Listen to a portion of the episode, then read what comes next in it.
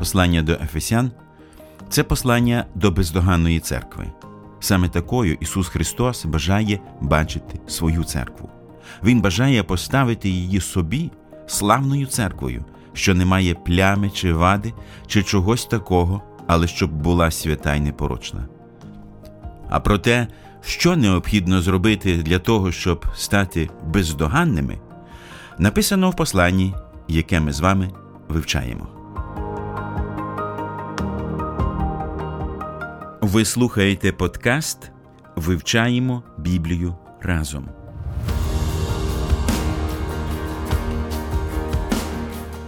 Вітаємо всіх, хто долучився до нашого спільного вивчення Біблії. З вами Олександр Чмут, Ростислав Бабенко і Сергій Судаков.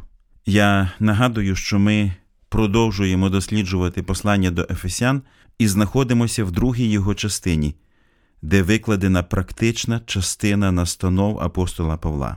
Власне, друга частина і розпочинається з четвертого розділу, перших три вірші, якого ми почали досліджувати минулого разу. Помолимося на початку. Боже, ми знову відкриваємо Твоє Слово, щоб наповнити наші безсмертні душі Його істинами.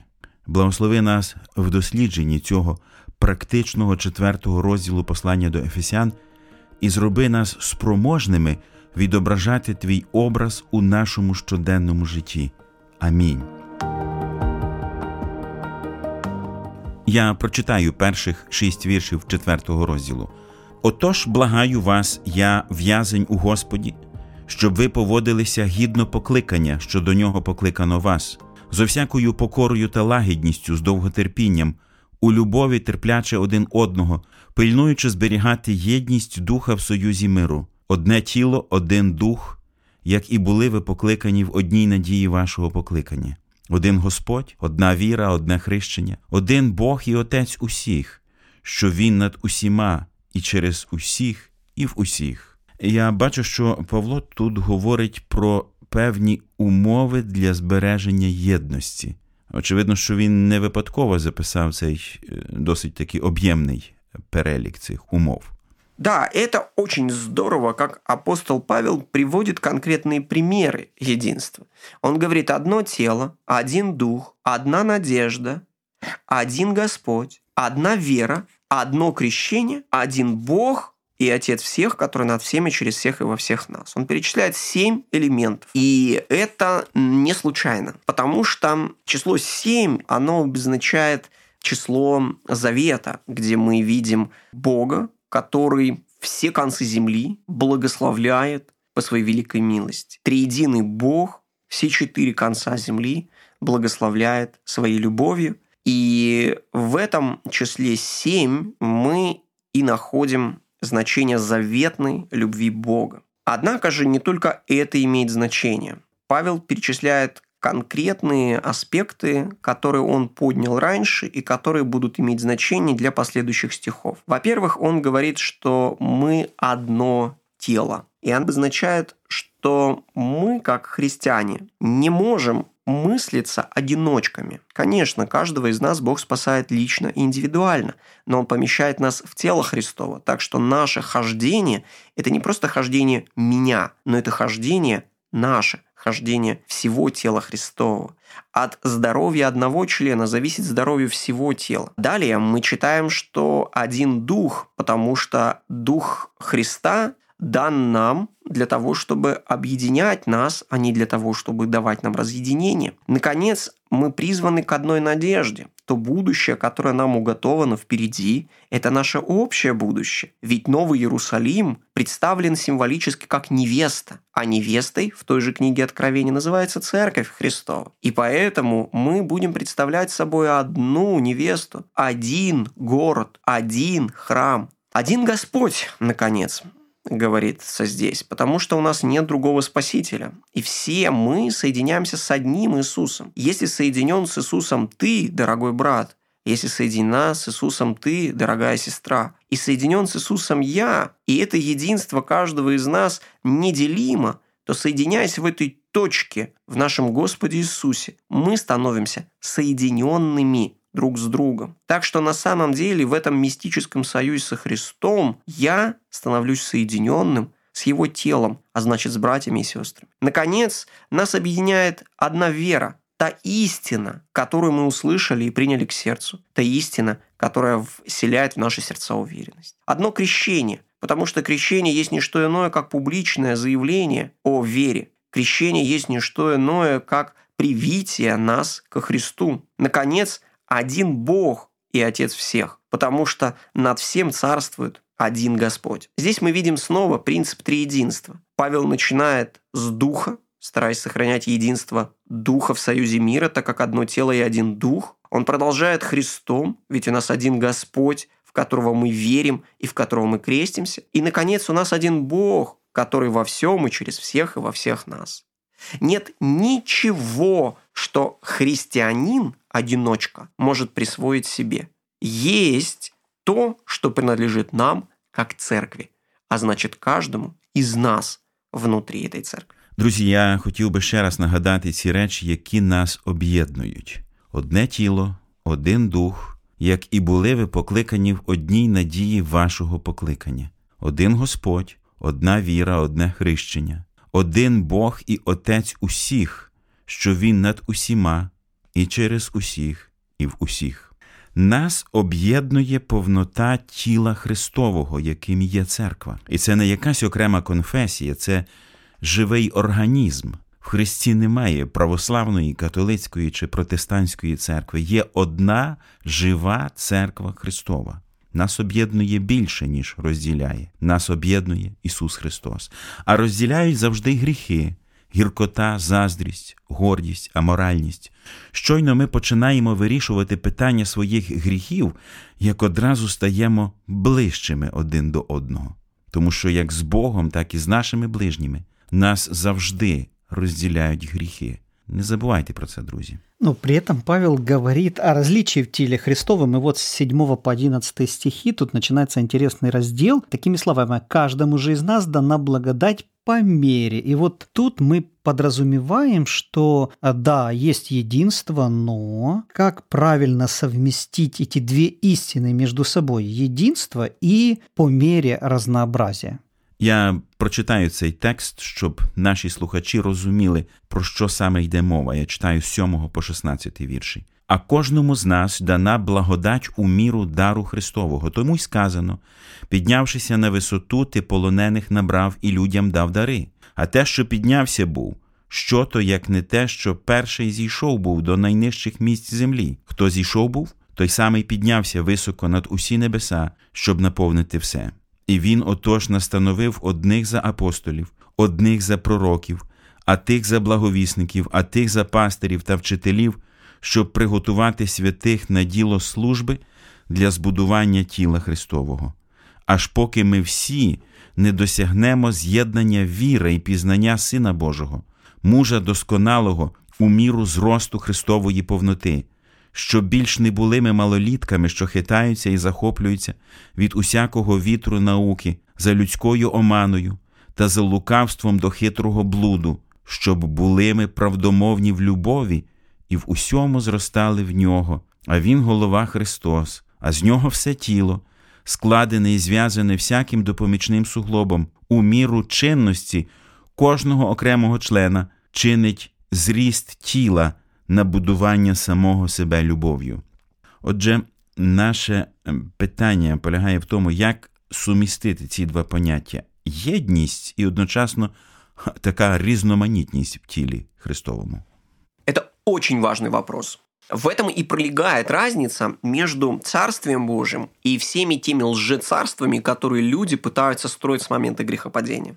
Если мы посмотрим на тенденции с момента грехопадения, то все человеческие царства, все утопии, которые создавал человек, они тяготеют к двум крайностям. Первая крайность – это крайность абсолютной анархии, где каждый делает то, что он хочет, где нет ничего объединяющего, ничего общего, где есть триумф персонального, триумф индивидуализма. Фактически мы наблюдаем, как общество либеральной демократии поступательно движется именно в этом направлении. Мы видим, как сегодня люди теряют свою идентификацию. Они не только отстранились от идеологий, но они в конечном итоге даже теряют собственную идентификацию. Они не могут понять, они люди или животные, или космические существа, они лишь материя или дух, они мужчины или женщины, они люди или животные. Это огромный кризис, который мы наблюдаем сегодня в обществе. На другом конце находится другая крайность. Это крайность тоталитаризма, где нету индивидуального, где есть только целое. Здесь мы можем вспомнить роман Замятина «Мы», который говорит, что единица – это нуль, единица – это ничто. Значение имеет только коллектив, но индивидуум ничего не значит. Эту же линию продолжил в своем романе Оруэлл в 1984, потому что они наблюдали, как 20 век способствовал восхождению тоталитарных режимов, будь то фашистская Германия или коммунистический Советский Союз. Таким образом, есть две крайности. Это крайность крайнего индивидуализма, простите за тавтологию, и крайность крайнего тоталитаризма. Но что же дает нам Библия? Библия дает нам симфонию. Библия дает нам разнообразие, которое действует в слаженности, производя единое произведение, единство в разнообразии. Поэтому мы можем видеть это и в послании Павла к Коринфянам, когда он говорит, что тело одно, но члены разные. Отец, Сын и Дух одно, но дары, служение и действия различны.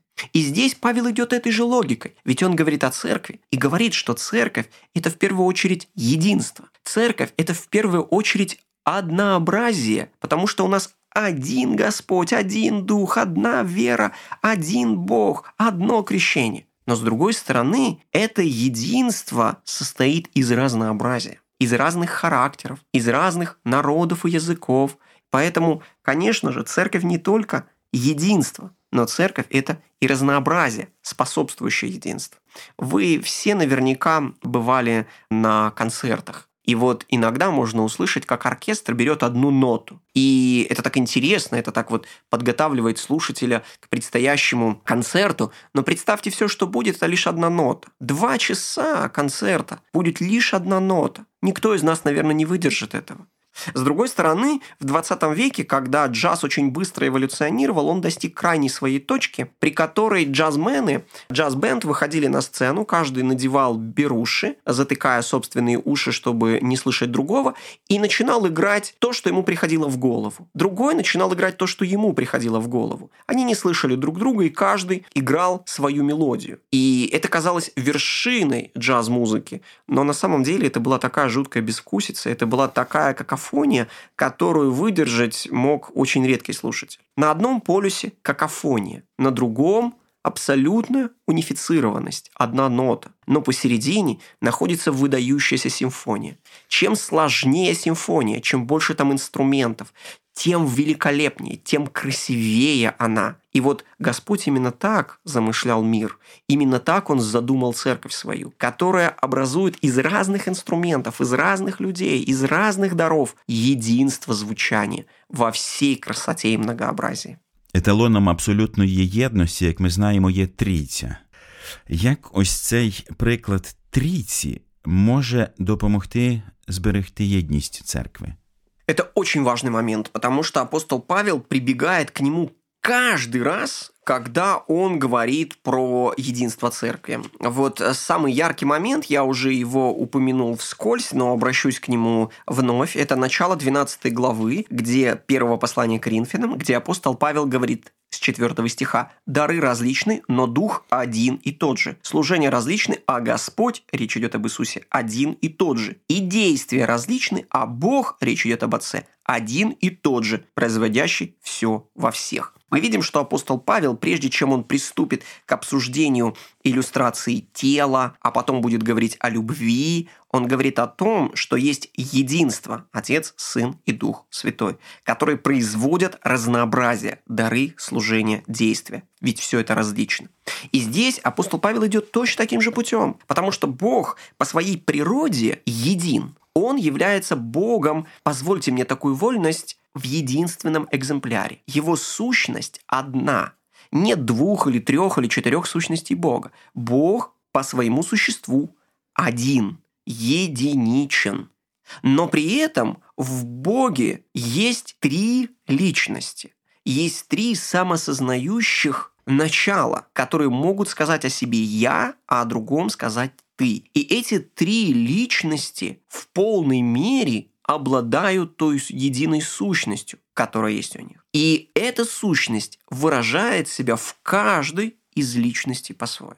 И эти личности имеют удивительное взаимоотношение любви между собой. В этом поразительная тайна, которая поражала умы первых христиан. Августин написал восхитительный трактат о Троице, в котором он поет на протяжении десятков страниц оду великому триединому Богу. Потому что Бог представляя собой единство по сущности, при этом троичен по личностности, что значит, что он, будучи полнотой совершенства по сущности, имеет отношение этого совершенства по личностности. И церковь имеет свою сущностность, укорененность именно в едином Боге и может наслаждаться общением с лицами Троицы. Тем самым мы воистину можем обладать чем-то общим, чем-то единым по своей сущности. И при этом наслаждаться тем разнообразием, с помощью которого это единое выражает себя. Знати Біблію, знати шлях. Какое значение в контексте даров имеет цитируемый Павлом 19 стих из Псалма 67, там, где, взойдя на высоту, пленил плен и дал дары человекам. Здесь в послании это Ефесянам с 8 по 10 стих. Интересно, угу. да, вот, что этот же самый текст связан с книгой чисел, потому что там говорится о вскинии да, ну, конечно же, это большая загадка для комментаторов, потому что мы знаем, что апостол Павел вносит определенные коррективы в Псалом. Это в синодальном переводе Псалом 67, стих 19. И внося эти коррективы, становится непонятным. Апостол Павел, что он делает? Ведь он имеет дело с богодухновенным, непогрешимым Словом Божьим. Он просто пытается выразить суть этого псалма или пытается применить, адаптировав этот псалом к собственным нуждам. И дальше нужно задать вопрос – кто такой восшедший? Ведь, вероятно, это Христос. Но кто же такой несшедший? Это ведь, наверное, тоже Христос. И о каких дарах идет речь, и о каком пленении идет речь. И,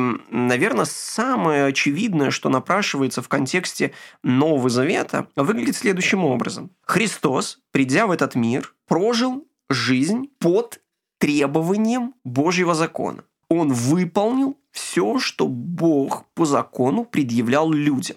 Дальше Христос понес наказание за все грехи, которые предназначались людям за их грехи. У Христа двойная задача. Он должен был выполнить то, что Бог требовал от людей, и должен был понести наказание за то, что люди натворили. И когда он выполнил обе эти задачи и прожил праведно жизнь вместо своих людей и понес грехи своих людей, то он воскрес и был вознесен на небеса. В день Пятидесятницы именно об этом говорит Петр. Он говорит, что поскольку Христос воскрес, то он и вознесен на небеса. И вот, взойдя на небеса, восшед на высоту, там он получил всякую власть на небе и на земле. Так он говорит своим ученикам. И как об этом Павел пишет в послании Филиппийской церкви, он говорит, «Потому да преклонится пред ним всякое колено земных, небесных и преисподних». Христос одержал власть над всеми силами. Теперь ему покорены и ангелы небесные,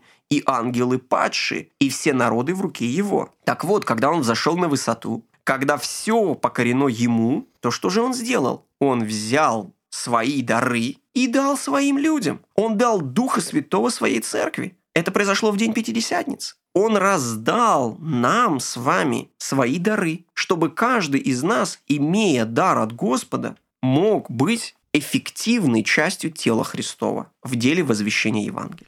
В 11 вірші наводиться перелік служителів, яких Бог поставив в церкві. І він отож настановив одних за апостолів, одних за пророків, а тих за благовісників, а тих за пастирів та вчителів. Мова йде, зокрема, про апостолів. Як ви вважаєте, дар апостольства він був тимчасовим чи постійним? Да, это правильный вопрос, потому что он вызывал дискуссию на протяжении истории. Апостол Павел, когда он перечисляет апостолов, раз, пророков, два, евангелистов, три и пастырей и учителей четыре, я еще поясню, почему я не говорю 4 и 5, а только 4, он описывает просто в общем разнообразие, ну вот как бы набрасывает, как, например, мы бы могли сказать, описывая церковь, что в нашей церкви есть и молодежь, и пожилые люди, у нас есть и образованные, и люди с э, академической степенью. То есть и на этом прекратить. Да, но на самом деле это далеко не полный срез того, что есть у нас в церкви. Может быть, апостол Павел здесь, в 11 стихе, также делает просто представительское описание некоторых даров. Но другая часть, и таких было большинство на протяжении истории, считали, что нет. Апостол Павел все-таки описывает нам здесь вполне конкретные служения, о которых он был осведомлен. Ведь уже термины апостолы и пророки он упоминал ранее, связывая их с вполне конкретными категориями лиц, называя апостолом себя и тех других, кого избрал Христос для возвещения Евангелия, и пророками тех, кто призван был контекстуализировать это Евангелие в поместных церквях. Так вот, вопрос стоит так. Мы имеем здесь представительское описание служителей или вполне конкретное. И большинство комментаторов считали, что здесь мы имеем дело с конкретными служениями, которые были даны церкви. Речь идет о конкретных служителях. Это, еще раз, апостолы, пророки, евангелисты и пастыри и учителя. Теперь давайте разбираться.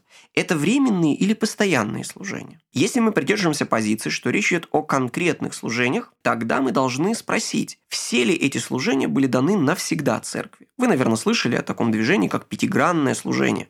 Оно как раз строится на 11 стихе. Но все-таки большинство комментаторов на протяжении истории считали, что здесь есть два дара, которые описываются как временные, и два дара, которые описываются как постоянные. Поясню. Апостолы – это та самая небольшая группа лиц. Мы помним тех 12, которых избрал Христос.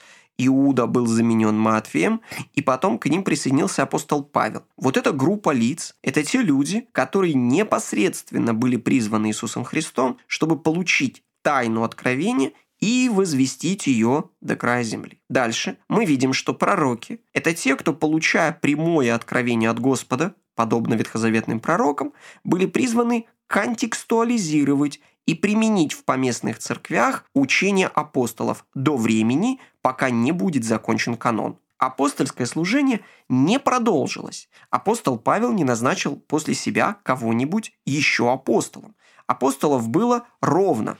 Вот все 12 плюс апостол Павел. И других апостолов нет. Конечно, мы можем использовать этот термин в значении посланники, в значении торжественного описания какой-нибудь личности, но ни в коем случае, упаси нас Бог, мы не будем подразумевать, что эти люди равны по своему призванию и задачам, которые на них возложены, тем апостолам, которых призвал Христос к служению в дни своей жизни, в случае с Павлом уже и Матвием после смерти и вознесения. Таким образом, апостолы – это конкретное временное служение, которое прекратило свое существование со смертью этих апостолов. Пророки – это те, кто контекстуализировал, конкретным образом применял проповедь апостолов в церквях до тех пор, пока не был завершен канон. Когда через апостолов канон был завершен, то служение апостолов и пророков прекратилось, а осталось служение евангелистов, пастырей и учителей. Евангелисты – это постоянное служение, которое дано церкви для того, чтобы возвещать Евангелие. Это то, что является внешним служением церкви. У церкви, если хотите, есть двойная стратегическая задача. Она имеет внешний аспект и внутренний. Внешний аспект стратегической задачи нести Евангелие тем, кто не знает Христа. Внутренняя стратегическая задача – это воспитывать в ученичестве Евангелием тех, кто уверовал. Нам дано Евангелие, чтобы спасать внешних и научать уверовавших. И вот за первое достигать неверующих, отвечают евангелисты. А за внутреннее воспитывать, взращивать отвечают пастыри и учителя. Причем, если посмотреть даже в наш синодальный перевод, то мы видим, что пастыри и учителя объединены в одну категорию, потому что пастырь – это тот, кто отвечает за соблюдение духовной дисциплины и за благочестие, а учитель тот, кто отвечает за наставничество и проповедь. Поэтому пастыри и учителя – не что иное, как одна категория лиц. Это одни и те же служители. А какова цель их служения? К чему они должны привести своими проповедями, лекциями, а, научением, наставлением? Их задача – это совершенствовать святых на дело служения. Это значит, что задача способствовать совершенствованию святых на дело служения. А если вы, скорее всего, держите перед глазами стандартное издание синодального перевода, то вы можете обратить внимание на так называемую трагичную запятую, как ее называли в истории. В 12 стихе эта трагичная запятая стоит после слова «святых» к совершению святых, запятая, на дело служения, запятая, для созидания тела Христова. И тогда кажется, что задача служителей – это способствовать возрастанию церкви, служить и созидать тело Христова. Но это неправильно. Этой запятой не место здесь. После слова «святых» не должно быть запятой. Задача служителей – совершенствовать святых на дело служения. Потому что фактически служителем является каждый христианин. Ведь, как мы читали в послании к Коринфянам сегодня, в 12 главе, каждому дан дар. Каждому. И каждому дано служение. И каждому дана эффективность в этом служении, действенность. Поэтому служителем должен быть каждый. Но служителем с конкретной должностью являются не все. Это правда. Пастырями, учителями, евангелистами, пресвитерами являются не все. Это факт. Но это не отменяет того дела, что каждый из нас призван служить по мере дара, который имеет от Господа. Так вот, задача служителей – способствовать совершенству в истине каждого члена церкви, чтобы он был эффективным служителем Христа там, где его призвал Господь. И все это будет способствовать делу созидания тела Христова.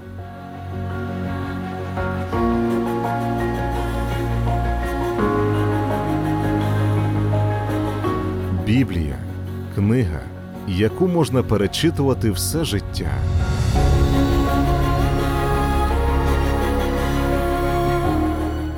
Мы подводим уже итог этому отрывку. И Павел здесь указал нам на рост в единстве и познании. Павел говорил о переходе от младенчества к зрелости, но каковы критерии этого роста? Как лично я могу знать, что этот рост есть в моей жизни? Он присутствует. Рост единства в первую очередь зависит от роста в познании Сына Божьего. Чем больше я познаю Христа, тем больше я подготовлен к единству с братьями и сестрами. Потому что, еще раз, чем теснее я соединен со Христом, тем теснее я соединен с братьями и сестрами. Чем ближе я ко Христу, тем ближе я к братьям и сестрам. Потому что каждый христианин соединен со Христом. И соединяясь со Христом, я соединяюсь с братьями и сестрами. Но что значит соединение со Христом? Здесь оно обозначается словом «познание». А познание – не что иное, как узнавание – науки Христовой, его учения. Христос в своей личностности неотделим от Христа в своем учении. Поэтому невозможно говорить, что я знаю Христа, если я не знаю, чему Он учил. Невозможно говорить, что я знаю Христа, если я не осведомлен о Его науке. Поэтому, конечно же, от знания Слова Божьего зависит степень познания Сына Божьего – и это познание Слова Божьего является не сугубо интеллектуальным, но, конечно же, молитвенным, конечно же, ведущим к смирению, конечно же, дексологичным, то есть прославляющим Бога, и, конечно же, практичным, при котором я воплощаю науку Христа в своих каждодневных действиях. Это ровно то, чему учил Христос. Он сказал в молитве, «Отче, освети их истинную Твою, Слово Твое есть истина». Он сказал, что познать Христа фарисеи могут только если они будут исследовать Писание. Исследуйте Писание, ибо вы думаете через них иметь жизнь вечную, а они свидетельствуют о мне. Таким образом, когда я знаю Священное Писание, знаю еще раз молитвенно, дексологично, практично, то во мне растет познание Сына Божьего, а значит, я становлюсь все более пригоден к единству в совершенстве. Саме тому, друзі, не припиняйте досліджувати Боже Слово, щоб і надалі зростати духовно. Дякуємо, що прослухали цей подкаст. Ви можете підтримати наше служіння за реквізитами в описі. Свої відгуки надсилайте нам за посиланням знизу. На все добре і до наступних зустрічей.